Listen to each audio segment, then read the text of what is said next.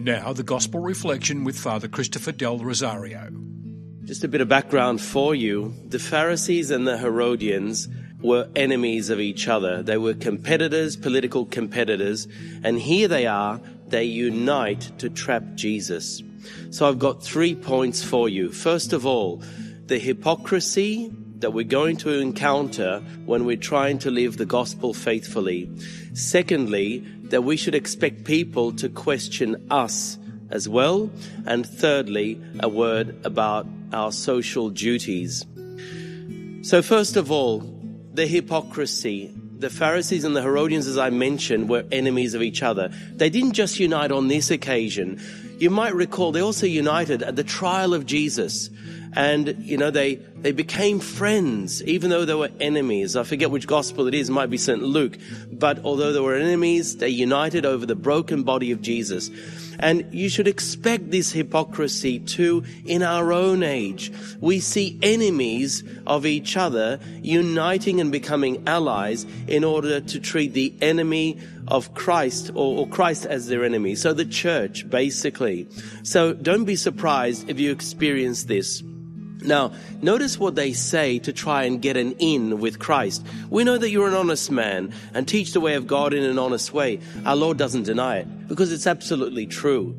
But you see, people will sometimes try to do the same to you, to flatter you, to knock your guard down, so to speak, in order to expose you and exploit you. And this is the hypocrisy of the enemies of Christ. And we shouldn't be surprised that we're going to encounter this ourselves at times. So that's the first thing. Secondly, to know that a whole lot of other aspects we can expect hypocrisy to come our way. And it's because the enemies of Christ are ultimately, we're talking about spiritual forces here. St. Paul calls them the principalities and the powers and so forth, right? And the virtues. So they're demonic powers ultimately. And we know that they also have us in their line of fire and they'll use human agents, human beings in order to do this. Thirdly, a word on our social duties. Again, the aim is to trap Christ on this occasion. Now, why, why do they want to give him an either or situation? Because if Jesus says, yes, you should pay, pay your taxes, and that's it, then it means that you are not a friend of the Jewish people because we are an occupied country. And you're saying we should pay taxes to the Romans who are occupying us. So on the other hand, if you say, no, we shouldn't, you'd actually be agreeing with us all, but we'll report you to the authorities and hand you over.